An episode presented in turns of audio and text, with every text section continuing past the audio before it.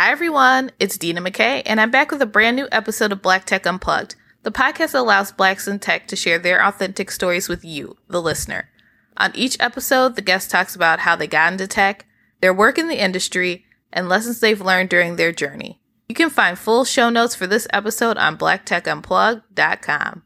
On this episode, I have Grace McJones.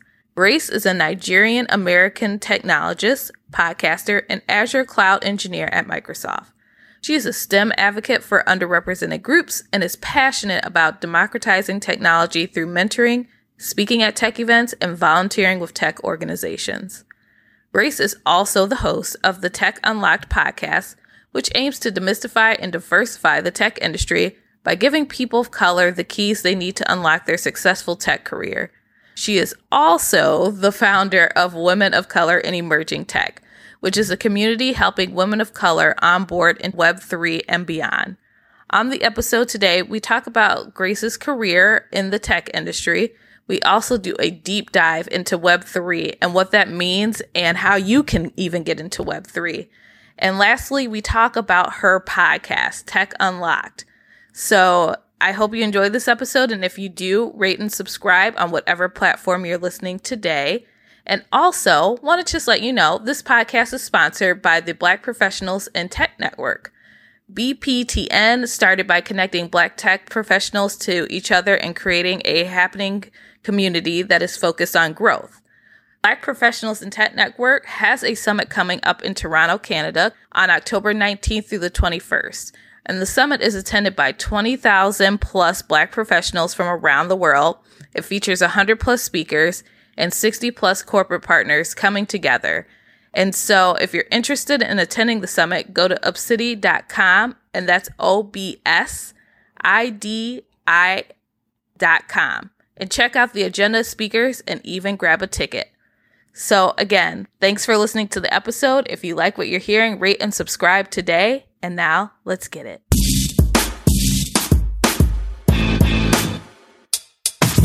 Hi, everyone, and welcome to a brand new episode of Black Tech Unplugged. I am joined by Grace McJones on this episode. Hey, Grace. Thanks for having me. I know we've been trying to find the perfect time, so I'm excited that we're finally doing this. Yes, and I'm excited for today's conversation. Now, before we jump into all of the good tech stuff that we have to talk about, first, I want my listeners to learn more about you. So, give a brief introduction of yourself and the work that you've been doing in the tech industry. Yeah. So for me, right now, I work at Microsoft and I've been at the company for about four years now. And I studied computer science, but it wasn't really a linear path. I went through initially studying international business, then dropped out a couple of times, and then went back into community college, studying something else. So finding my way into tech was definitely something that was a journey for sure. But I went through an apprenticeship program called LEAP through Microsoft. And after completing the apprenticeship, which is like internship, I got to work full time at the company. Right now in tech, I work in the cloud space. So at Azure, I'm the Azure customer engineer. And what we do, honestly, with our team is just focused on the developer community and help them use Azure and make sure that they're unblocked and anything, whether that's through their code, their script, or just building on the cloud in general. Outside of that, I have my own podcast, Tech Unlocked Podcast, where I demystify technology for people of color so they can enter into the tech industry and just sharing stories of Black and Brown folks who are doing incredible work in this space. And right now I'm diving into blockchain, Web3, NFTs, the whole nine yards. And it's been great just meeting folks and learning from everyone within the community. Excellent. And you covered most of my questions for the intro. So I think we can just end right here. I'm kidding. But you mentioned that getting into tech was not a linear path. How did you know that you wanted to do a career in tech? You know, I, I didn't know want to be in tech because I didn't have any family members. I didn't know anyone who worked within the tech industry. And so for me, I'm a Nigerian American. So I'm an immigrant. I came to the country with my family when I was about 13 years old. And so with that, I one of those people who never really knew what I wanted to be when I grew up. I, I remember I hated that question because I'm like, I don't know, you know, someone who has different like passions and things like that. And that's like to tell people like you don't always have to have it all figured out, right? Because I think sometimes that can also be how do I put this? Not a trap, but like a restriction of like, okay, if I like only golf, I have to do golf for the rest of my life. If I'm really good at tennis, I have to do this for the rest of my life. Granted, if you're Serena Williams, do your thing, girl. Like, you know, do you. But not being able to kind of figure out what I wanted to do helped me be more open minded of what I could do. For me, I see myself as a creative person. And the way that I actually decided to study computer science was through doing graphic design work and photography. That was my job at my university. And I remember just sitting there playing with Photoshop and Illustrator. I'm like, huh, like this is pretty cool. Without the software, I probably wouldn't have a job. Yeah. And so I was just kind of imagining like, okay, if I wanted to add a different tool into this tool set already or create something like this, how would I do that? And so I really opened up Google like most people and just kind of typed in like how was Photoshop created? And then I saw that it was created through a programming language. I'm like, what's a programming language? Like that's how literally basic, you know, like how, yeah. like what is it? And I just went through the rabbit hole of that and I'm like, huh, like, okay. In my mind, I thought it was gonna be easy, right? Like, oh, I just learned this and blah, blah, blah. And then after a while, I was kind of like, I can't really learn this on my own. Kudos to a lot of people who are self-taught. But for me, I was like, this is a lot. I had a lot of questions. And like I said, I didn't have anyone around me who understood what I wanted to do. And so I'm like, nah, like I need to be in class. I need to have teachers. I need to reach out to people. And so I was like, I will definitely switch into studying computer science. And I didn't even think about computer science like, oh yeah, like I'm going to be coding X, Y, Z. I was like, okay, I just want to learn how to like make cool things like websites and things like that. Yeah. And that's what kind of got me there. So to your question is just really just following my curiosity, leaning towards things that I was personally curious about, just following through on it and just being open minded and just seeing where that path led me. I will say, I think that your story is rare in the sense of people often have curiosity, but they don't follow it quite in the way that you followed it and got into tech. But I think that aligns with the moniker that you have, which is to demystify the tech industry, right? Mm-hmm. So, from your perspective, I have to know what does that phrase really mean to you? Yeah, from my experience, if you're sitting on the outside of technology, you don't really know a lot, right? I think the most from a pop culture or media perspective is like if you're watching Fast and Furious or any movie who, has like someone who's the coder or the tech geek or whatever, it's like they're in a hoodie and they're like typing in the dark and well, that's boring. Like you don't even know what they're typing, right? And so there's this kind of stereotype of like someone who works in tech, right? It's kind of like, oh, they must be an engineer. They must be really smart. They're probably really good at math and probably make a ton of money which isn't always the case. So for me, getting into the industry, I'm just kind of like, there was so much I didn't know. And now that I'm in it, I'm like, wow, like, first of all, let me pull back the curtains and kind of show people here are different ways that you can get into tech. Here are the different things that you can do. Here are how you can stand out and not have to quote unquote fit in with the status quo. Something that I tell with no friends or people, it's like whenever I initially moved to Seattle, like for me, I like to dress up. I like to put on maybe a blazer or whatever it is. And I remember going on campus and everyone's in hoodies. Not everyone, but most people were super chill, which is great. But mm-hmm. I was mm-hmm. like, um, a few days I kind of dressed down. Like, this is not me. I'm sorry. I don't like to wear basic stuff most times. And so I was like, oh no, like I want to be myself. I want to show up as myself. And through that, I was able to connect with people also who are like minded. So for me, demystifying means literally saying, like, hey, whoever you are, whatever you do, there's a space for you within tech. And it might feel mysterious, but here is how you can do it. And so my whole thing is like giving people the keys. I'm like, there's several keys to opening different doors, right? For someone, they might be interested in animation, 3D art, but then you don't see that maybe shown on television or you don't see that being talked about on Twitter. So you just feel like, okay, I'm I I just know art. Like I can't be in tech. And it's like, oh no, like there's so many tech companies looking for people who are animators, 3D game design, all that kind of stuff. And that's now even becoming more prominent with the metaverse and NFTs, which I know we'll talk about down the line. And so for me, that's how what my idea of demystifying is kind of telling people like, hey, like whatever you do, you too can be part of tech, even if it looks like an unconventional way or if you look different from what the tech crowd looks like.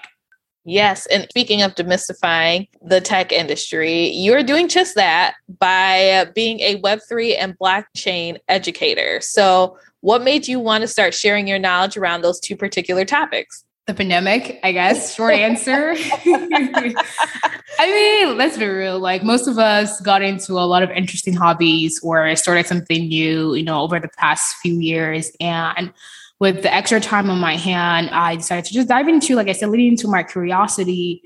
And personally, I would say having the podcast is kind of a gateway for me, or kind of a motivator for me to be aware of what's happening within the tech industry, right? Because it's so easy for mm-hmm. us to kind of like just focus on what we do and say, okay, this is all I do and I'm just going to focus on it. But as someone who creates content, I'm like, I kind of have to know what's happening so I can also in turn educate my community and people that are like following, you know, my journey. So they're also aware of other opportunities within tech, whether it's emerging or something that's mainstream. And so I remember in 2020, I believe it was the summer of 2020 in Nigeria, there was the EndSARS movement, which was a you know social issue because a lot of the protesters were protesting against the government for several things and they were getting massacred and things like that.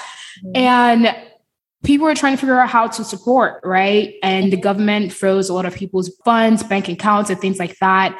And so a lot of nonprofits were kind of stuck, but that enters Bitcoin. It's like, okay, you can actually donate to some of those nonprofits through cryptocurrencies. And people were doing it via Twitter to like, hey, if you're trying to donate, like here are things, organizations that you can donate to who are accepting crypto.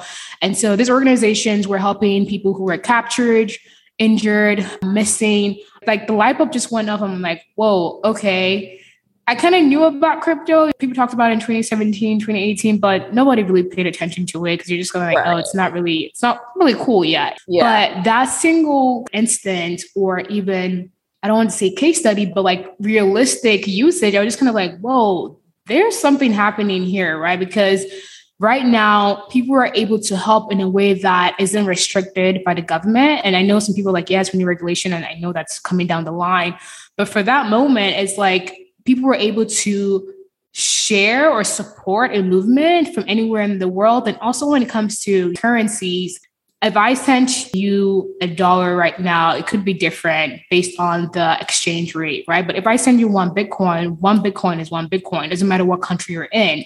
And so that was another thing that was interesting because I remember also growing up, my dad would take me to the Western Union and send money to like family or whatever it is. And the exchange rates was different, or sometimes location was sketchy places or whatever. And so through fintech, DeFi, all these things are happening. I'm like, wow, there's a possibilities for us to not only interact with money, but also figure out how we want to help people or different scenarios navigate that through fintech and DeFi in general. So I know that was a long story and there's other things that happened that year, but that was one thing. And then through conversations with people on Twitter, on Clubhouse, I was like, wait a minute, something's happening here. What is going on? And so I've been in those conversations because I do feel like there are real world problems that I think DeFi and Web3 can solve in the future and even right now.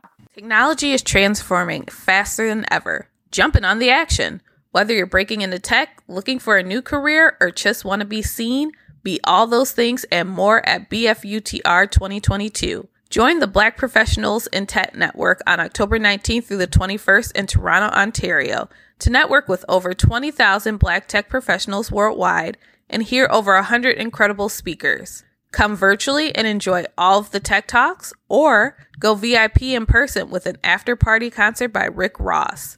Go to obsidi.com and hit the Get Pass button so you can join the party. Now, let's get back to the episode. All right, so let's start with Web3 because I feel like that's the popular term that everyone's using for my listeners who are not yet sold on Web3, because there's a lot of naysayers talking about, you know, this is just regular internet stuff, define what Web3 is, and then also explain why it's the current trend in tech and where we're probably going to see it, let's say, in the next six months. Okay, that's like five different questions, but I'll, I'll, I'll, I'll, do my best. I'll do my okay. best. So when people ask that question, what is Web3? How I describe it is imagine the internet, but on a decentralized platform, which is built on blockchain technology. So basically the internet, the people call the next phase of internet, all that kind of stuff. And yes, okay, cool story, but what does that have to do with my life right now?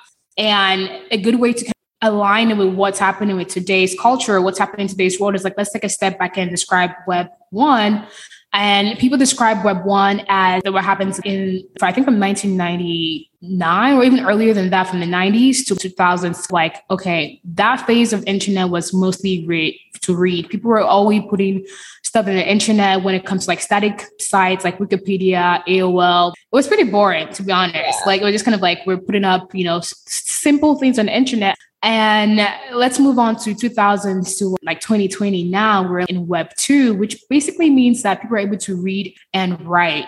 Read and write means that you can not only read stuff on the internet, but you can add your own content. With this Web 2 phase of the internet, we have the creator economy, we have Facebook, we have Instagram, TikTok, Twitter, all the social platforms that created a way for creators or people who were writing into the internet to make money, to monetize. With that came also like centralization, where it's like if Facebook went down, if Google, Amazon, if most of those major tech companies goes down today, a lot of people will be impacted. And it happened mm-hmm. last year, I believe in October, where Facebook was down, Instagram was down, WhatsApp was down. Cause now it's kind of like a conglomerate, right? They bought yes. all these companies and people were like, whoa, what is happening? People lost money because they couldn't put sponsored posts.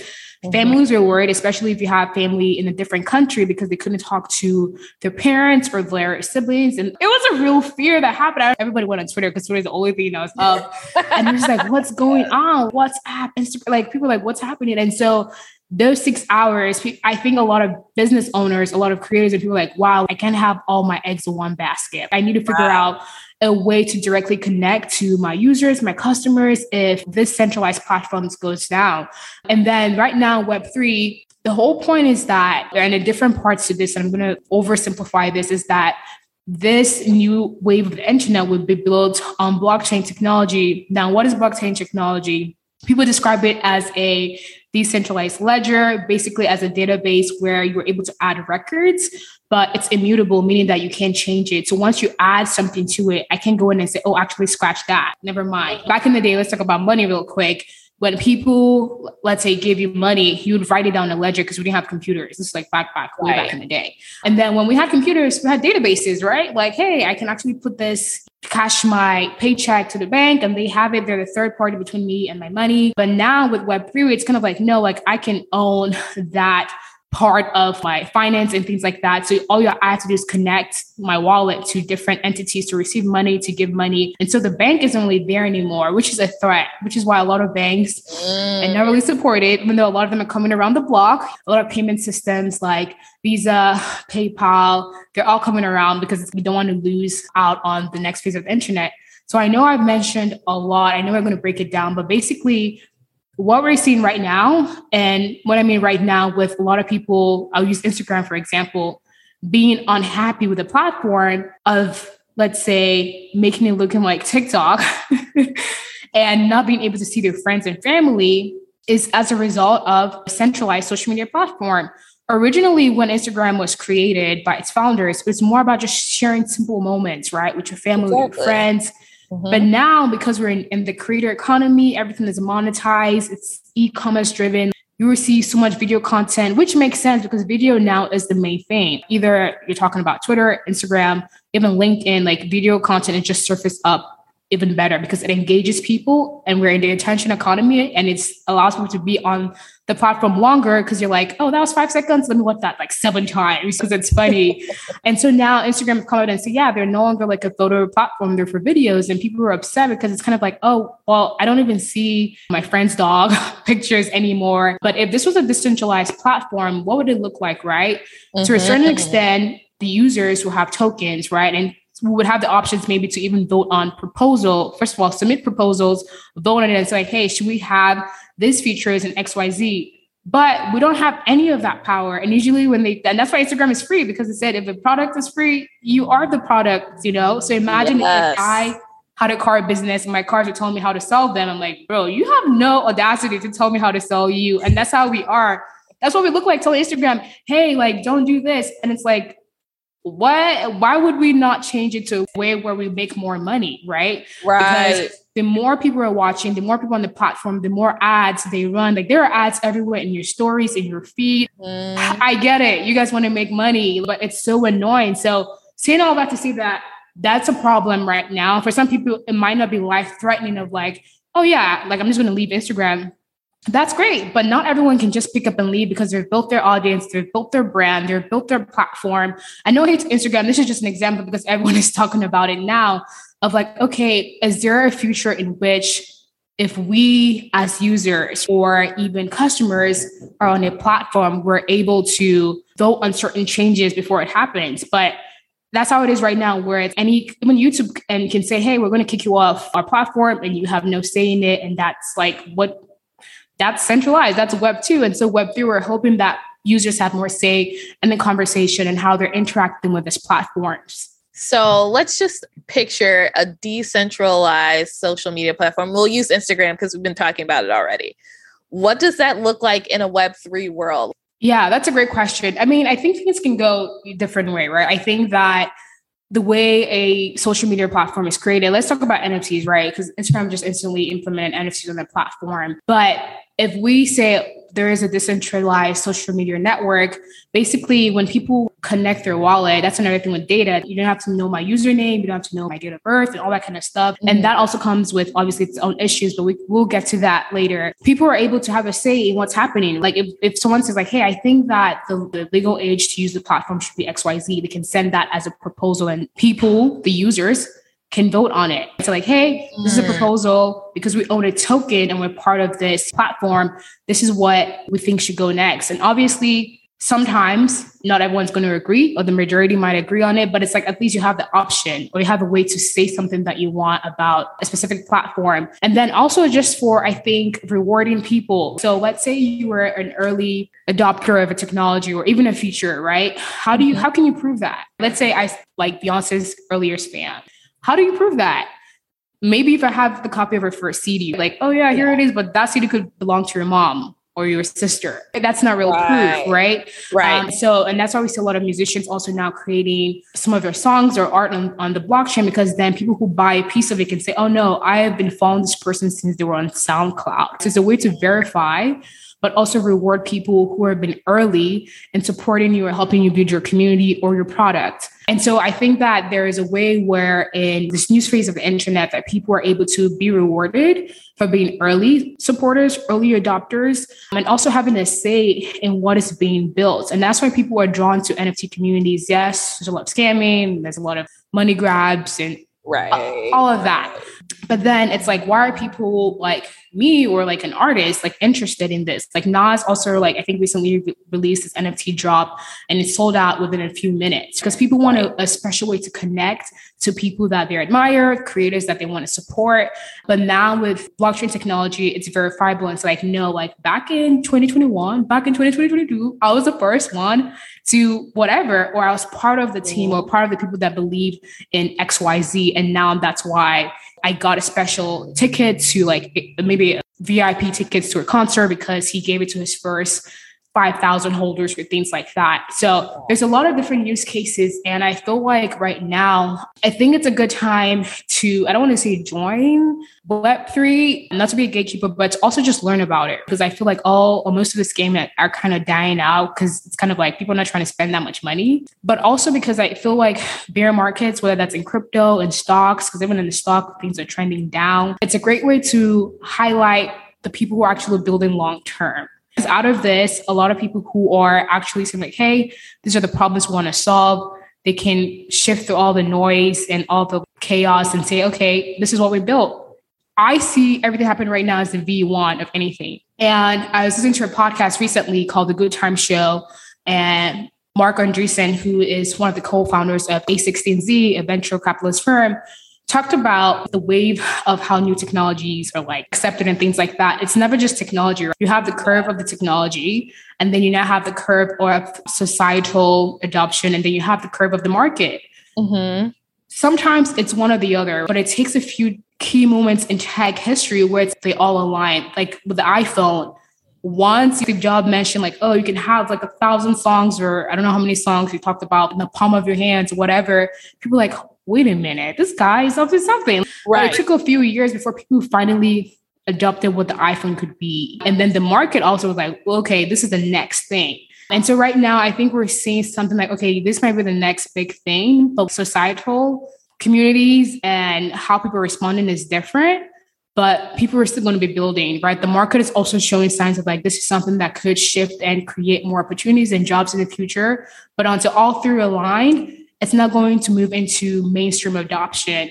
But then in my mind, I'm like, why wait for all of that to align when we can already see signs of how things could be? And that's because I also look at the past and also look at how people sometimes don't get into new technology until everyone's in it. And there's nothing wrong with that because not everyone has the same risk factors. And so I'm like, okay, whenever in my life or in my career can ever ever be this early. And to what we do in terms of creating content or educating our communities, it's like there are obviously, as in tech, not enough black, brown builders or educators in this space. And so I'm like, the more I talk about it, hopefully people feel motivated, inspired, or whatever it is to learn more about what's going on. And I tell people this, like, I'm not one of those crypto bros that say, oh, if you don't learn this, your whole life is over. This might not be for everyone, right? Some people can say, right. okay, cool blockchain's cool, you all doing your thing, but okay, I'm a I'm a head out. but at least now you are informed of what's happening. And if your sister or if your grandma ask you, hey, do you know about this NFTs or whatever? You're like, oh yeah, let me let me talk to you about it. You already know what's going on. And I, I think it's worth knowing about because then you can know about opportunities of how to either work in this space or build in this space. Okay, so Grace, a lot that we have to unpack there. I know, I know. First, I'm going to go back to the whole thing with Instagram as our example and if it was decentralized. So you mentioned if you were a user, you would be able to bring suggestions to the table like, hey, we want the age limit to be 18 to be on this platform, as an example. I don't know about you, but I think everybody would run to that platform tomorrow. Like if this was real and we were saying, here's the link to the platform, everyone would drop Instagram immediately and run to that platform. I feel like a lot of people are fed up with these social media sites and every social media platform wants to be the same. So I think that if this comes true and there are decentralized social media platforms, people will be jumping at the chance to join them. What are your thoughts though?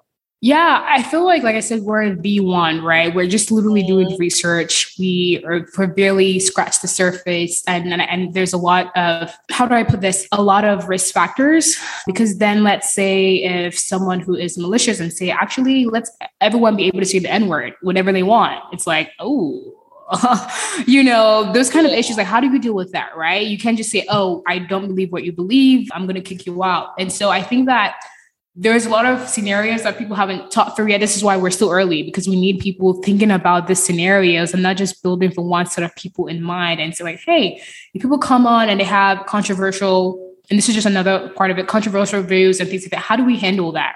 How do we handle a situation of like, are we going to deplatform people or not? And so I think that yes, a lot of people would rush to a platform like that. But then because we are humans and we're complex, mm-hmm. you have to think about all those I don't want to say edge cases, but there's things that might come up. And so I think that's what a lot of people are trying to figure out. Also, even through the government, how does that come into play? People don't want a government to regulate, but because of how people have been hurt recently, especially those who have either been scammed or lost a lot of their assets into some of this altcoins, it's kind of like, okay, who do we hold responsible? So for me, whenever I talk about Web3 and blockchain, I'm not always saying, like, y'all, like, these are all the great things. I also think about the things that are not so great right now because I'm like, we need to have a balanced conversation and to tell people like, hey, yeah, we're early. That means a lot of people are taking advantage of the space. Obviously, people are probably laundering money. People are probably running scams. But at the same time, and this is how I look at it, everyone has a different perspective.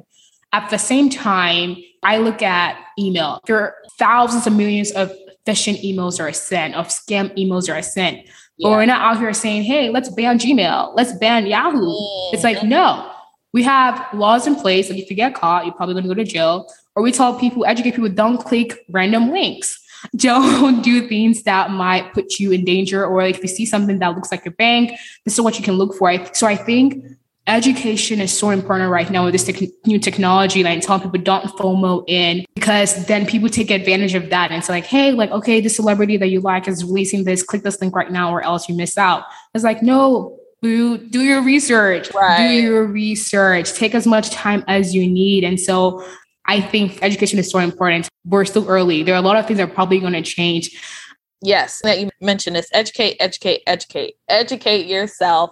But in regards to educating around web3 you mentioned some podcast episodes. People who are listening to this episode if they want to learn more and get in that early adoption phase what resources do you have for web3 education so right now, for me, one thing that I love about Web3 is the importance of building on community. And I think the best way to learn is to find a community that you trust. right? Whether that's community that's focused on building DAOs, decentralized autonomous organizations, or NFTs, or DeFi, decentralized finance. I know I'm just throwing a bunch of terms out there, but Web3 encompasses so much that people just put it all together. like, no, there's a lot happening. So I would say try to find a community that you really trust. For me, I'm in a few communities. One of them is called Black At.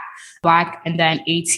And this community, it's a token gated community, meaning that you have to, it's kind of like a membership. You buy a token to get into it to make sure that we don't have scammers and all this like crazy people out in here. There are people who actually want to be in the community. And this community is full with entrepreneurs, investors, creative, people who work in tech, outside of tech. And through just the conversations that we have, I am learning so much, not just in my field, but outside the realm of what I know.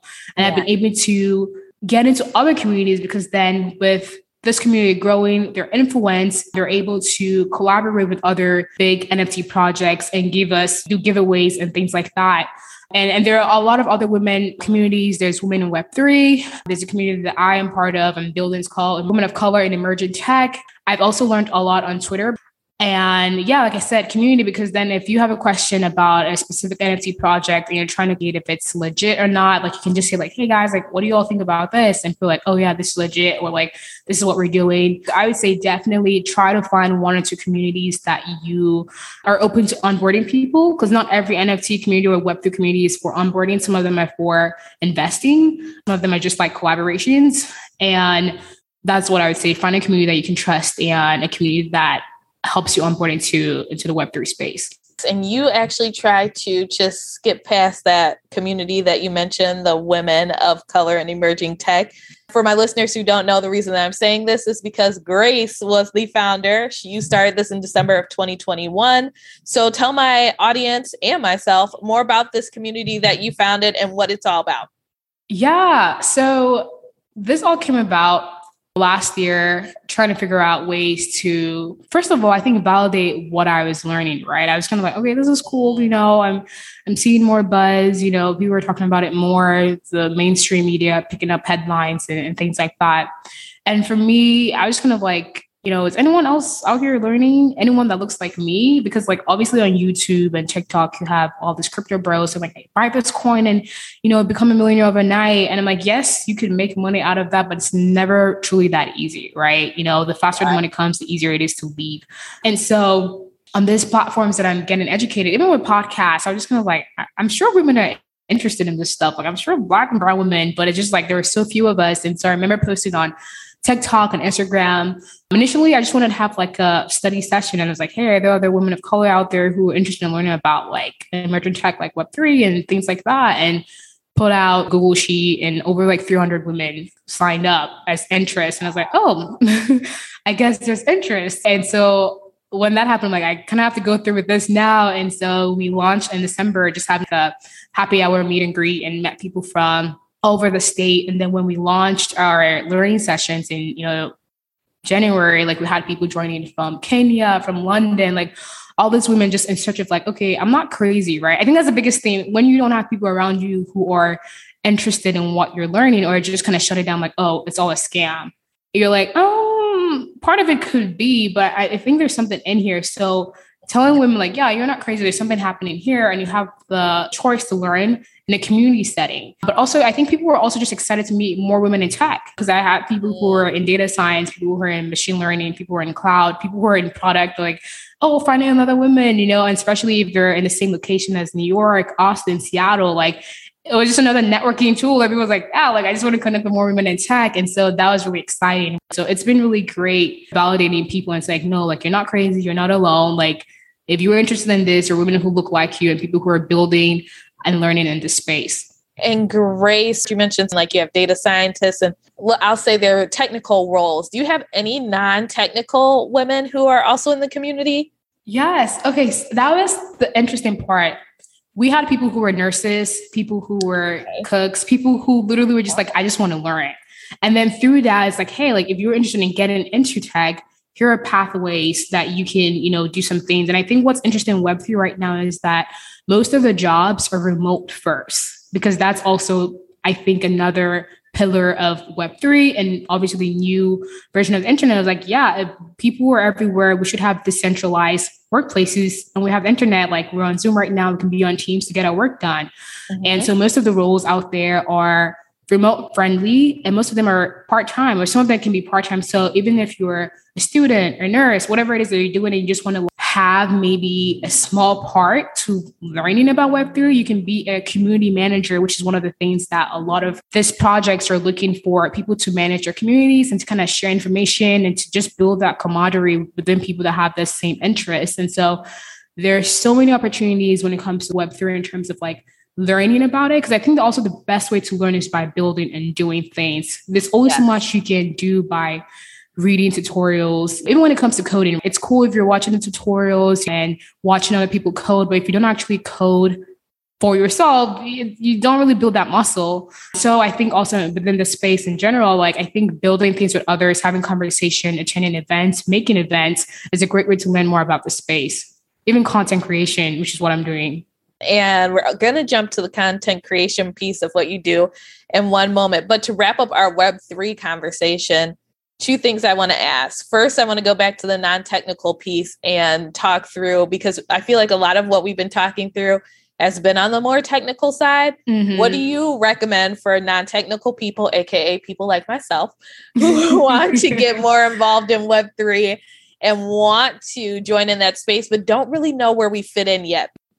I think that's a great question. And I, I think that people who have unique and different, I would say non technical skills are definitely super valued within this space. For one reason, because it, it's new. And so everyone's open to collaborating and building from that perspective. So if you're a product manager, program manager, if you're in marketing, if you're in finance, like a lot of these communities are building and they need people who have those skills. Obviously, engineers are always going to be in demand, but like I said, in Web3, it's all about communities, all about people. So if you have great people skills, this is a good time to kind of like jump in.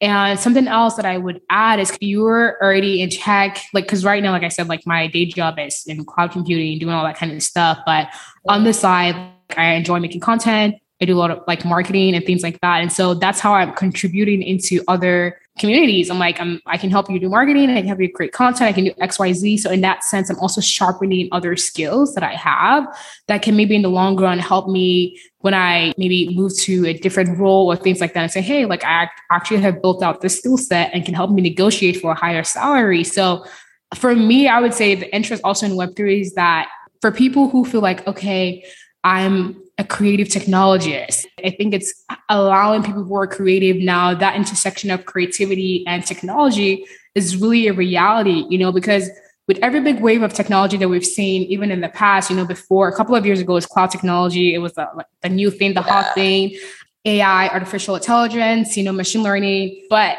if you weren't technical, how do you use AI? How do you make it work for you as a creator, as a creative? It's hard. So for me right now, seeing how a lot of creatives are using Web3 or creating art and putting on the blockchain, music videos and putting on the blockchain, and even like funding themselves, it's really cool to see that say, like, yeah, like people are actually now, or more people can actually work in tech because now this tech is more inclusive to a certain degree. You don't have to know how to code to be in Web3 or to build NFTs. You can definitely collaborate with engineers and things like that. But it's like, okay, wow, like I can actually use this technology to fund my vision, to fund my dream and things like that. So it's been cool really watching a lot of artists come into the light or even like music artists make money or fundraise through NFT collections and things like that and not wait for maybe if they're tied to a label, a label or relying on revenue streams from the streaming platform. Because most artists make pennies for streaming compared yeah. to let's say you know having a song put it on the blockchain and people are able to buy pieces of it which is fractional ownership. That's another terminology and something that we can go into another time.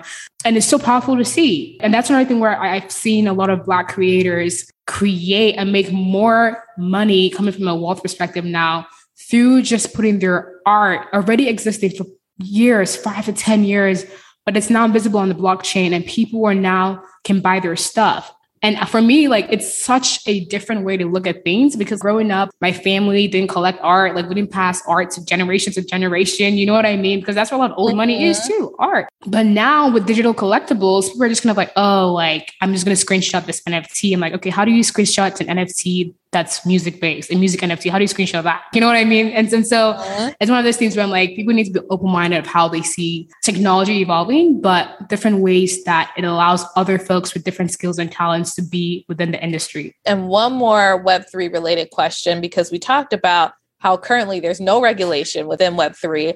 And so there's no accountability. And as we know, because as we mentioned, humans are complex, there needs to be an accountability component mm-hmm. or things are going to go left real quick. So, from your perspective, how do you foresee regulations and accountability being brought into the space? There, there's a lot going on right now. I would say I'm not an expert in this space, but you know, recently the feds have been cracking down a lot of people who are doing insider trading. I think recently someone who worked at Coinbase was charged yes. for insider trading and wire fraud and things like that. So when it comes to that, those are real things that people are like, oh no, they're never gonna find out. It's like, mm, nah, like people are literally out here doing the most. And I think that that's a way to really grow accountability and trust. I think that for those who are working within corporate companies and whatnot, it's kind of like, yeah, like if you're out here knowing that this particular project or company might, you know, 10x in the next few months and you're doing all that, all that stuff, shady stuff, you should be held accountable. When it comes to regulations, which I feel like it's definitely needed, but it's going to be complex, I, I do feel like with decentralization and being able to, let's say for me, hold on to my crypto keys and all that kind of stuff, the responsibility is placed on the individual, which is why some people also are not a fan of this because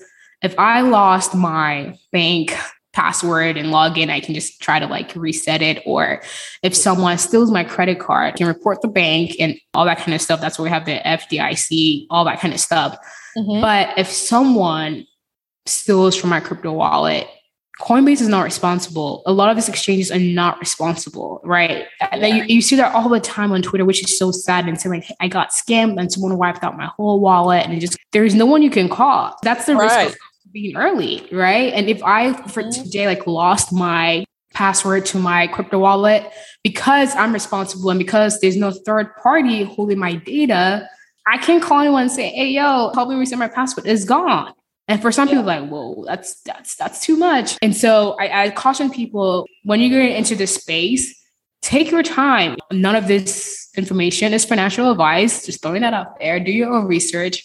Whether it's Ethereum, Bitcoin, whatever that is, that's easier way into it, right? Even with investing, you can put $50 here, learn about staking and things like that. But there are some people who I know earlier in the year put a lot of money into certain coins and now they're barely worth even one cent. It's just so discouraging that you're just like, whoa. And yeah, you got to make sure that even when investing, you are diversifying your portfolio. For some people, they stick to 5% of their asset worth is in, you know, cryptocurrencies. For some people, it's more than that. But I would say definitely do your own research. Don't FOMO and FOMO if you're missing out. Like don't rush into things out of greed or out of oh my gosh, it's not going to be here. There there go, there's going to be other opportunities.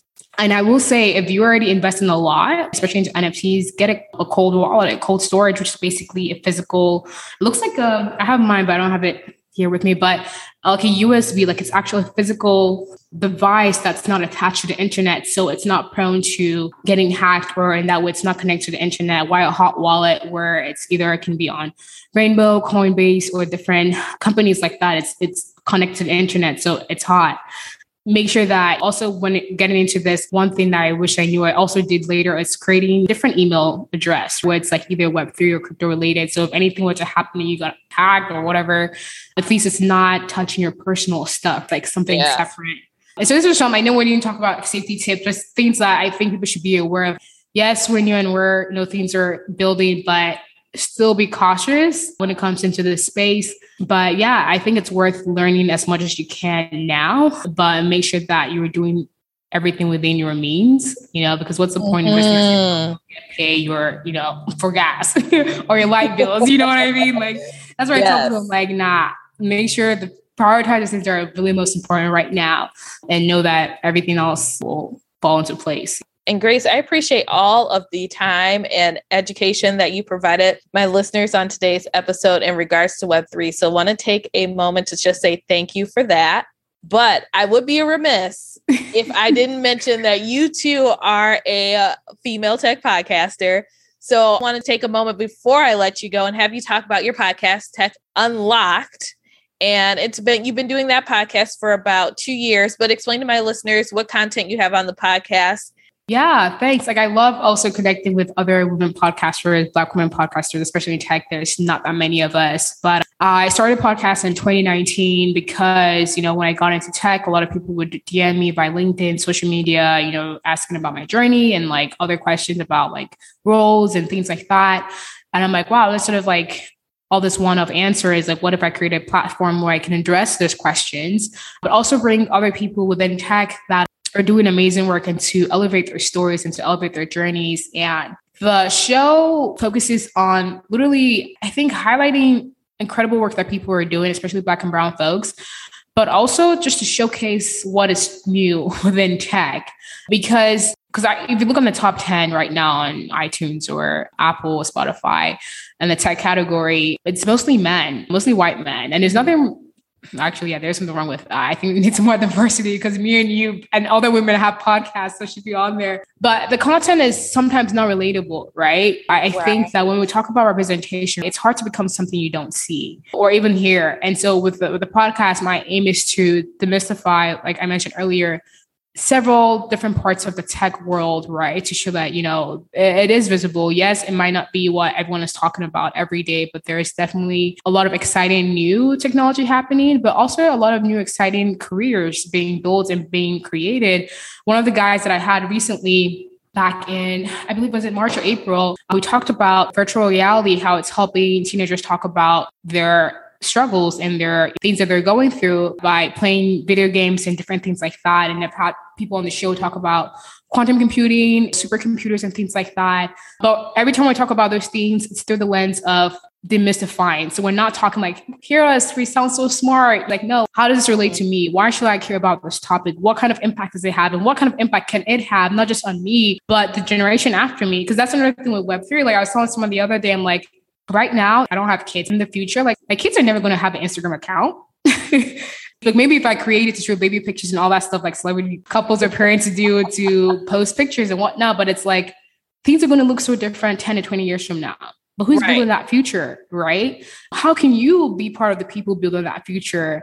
And, and that's something that gets me excited of, of showing people what's being built because I look at kids today, they're paying attention to Roblox or Sandbox or different ways. I'm like, that's probably going to be the future in a sense. And just because you don't agree with something, just because you don't like something, doesn't mean it's not going to happen. a lot of people speculating and talking about the metaverse. Oh my gosh. I'm like, cool. Okay. If you don't like it, build something else. Stop complaining. Or why don't you like, and that's another thing. It's like, if you don't like something, why don't you like it? Like, think through your own thoughts. And that's how I process. I'm like, okay, why am I attracted to this new technology or to this thing? If I am, what are ways that I can use it to help benefit my community or the problems that I want to solve? And just have a conversation with yourself and don't let, you know, mainstream media or whatever people are saying to sway you out of opportunities to really build and to really learn. And so I tell people all the time, like, yeah, you can't be part of the solution if you're not part of the conversation. And so I think for me, I try to get people um, to be aware of what's happening in tech to show them, like, yeah, you too, with every skills and everything that you have, you're able to get into the industry. And so I hope that sure is inspiring and people are able to learn something tangible from it to what your podcast brings to the table is like you said, these tough tech topics, it makes it relatable, it makes it easy, it makes it digestible. And I can appreciate that. And that's why I listen because then I get to hear about awesome topics like Web3, blockchain, NFTs when they came out. I I don't know why, but specifically the NFT episode that you had where you described how to go through that whole process was helpful, especially for someone like myself who's not technical. So I appreciate your podcast and the content that you create around it.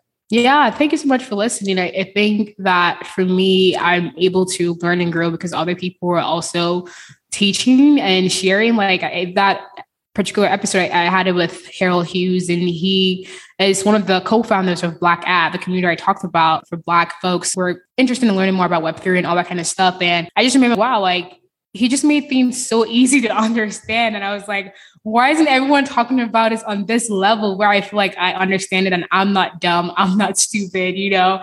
Right. Um, and so for me, I'm like, yeah, if, if I can show the average person, like, hey, here's what this technology means. Don't be afraid, don't be intimidated. You too can learn and build on it. Like, then I think I've achieved my goal. Where can people listen to your podcast? You can listen to it on Spotify, Apple Music, Apple, or wherever you listen to your podcast can also go to techunlock.co to listen to it on the website. Excellent. And we've covered a lot today, mostly on Web3, your career, and then also your podcast. But want to just open the floor. Any final pieces of advice or tips for the community that's listening to the episode today?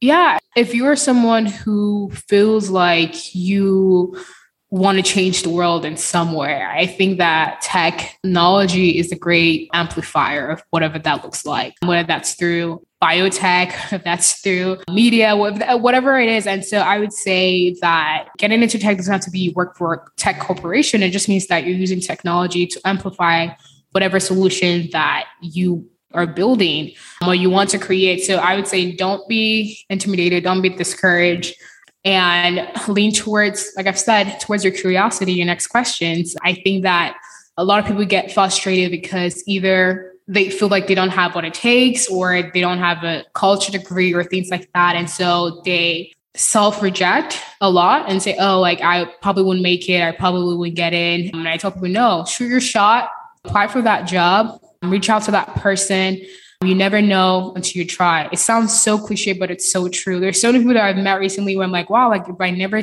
really goes down to DMs or never send that that DM, they wouldn't be on my podcast. Like high key. I think about the opportunities I've had to either speak or collaborate. I'm like, yeah, it's from me shooting my shot because there are some people that are not even looking for us. You know what I mean? Us, I mean, like black folks, they're not in our radar. So for me, my thing is like always give back in the capacity that I can, but also reach out to people and say like, hey, like this is what I, I have to offer. These are my skills. And it's just incredible how people will literally go out the way and like, sure, like why not? Oh yeah, if I'm not the right person, here's someone that you can reach out to. So don't self-reject, shoot your shot, go after your dreams, and you'd be surprised what can happen. Grace, I think that is a perfect note to end on. Thank you again for your time today. Appreciate it probably we'll have you back on a future episode to talk about the metaverse because that is a whole nother topic. Yes. I am so excited about that. And I wasn't, that's another thing. And we can go into that later, but thinking through certain scenarios, I'm like, wow, the world is changing. The world will continue to change, but I just want more of us to be part of the future and what it's going to look like. Yes, I am with you there. So, yes, future episode on metaverse, we'll figure that out. But again, Grace, thanks for your time today. Thank you for sharing all about Web3 and your journey and appreciate you. Yes, thank you so much for allowing me to be on the show. Like, I love the content that you put out and how you elevate Black voices and Black people within a tech space. And I'm so honored to be on the podcast. Thank you for listening to Black Tech Unplugged. I'm Dina McKay, and you can find the show on all social media platforms under Black Tech Unplugged. And if you haven't already, please subscribe to the podcast on whatever platform you're listening to this episode. And if you have a few extra minutes, make sure to leave a five star review too. It will help me out a lot and help other people find the podcast. Until next time.